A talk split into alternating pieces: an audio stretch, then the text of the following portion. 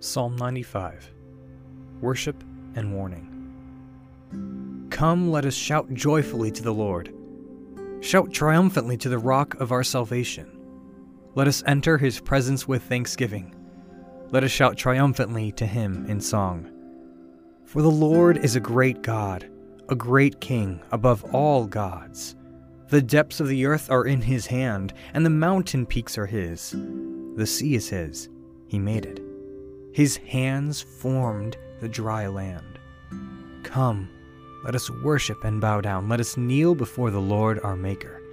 For he is our God, and we are the people of his pasture, the sheep under his care.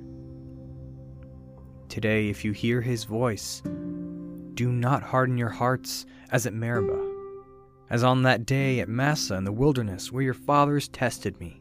They tried me though they had seen what I did.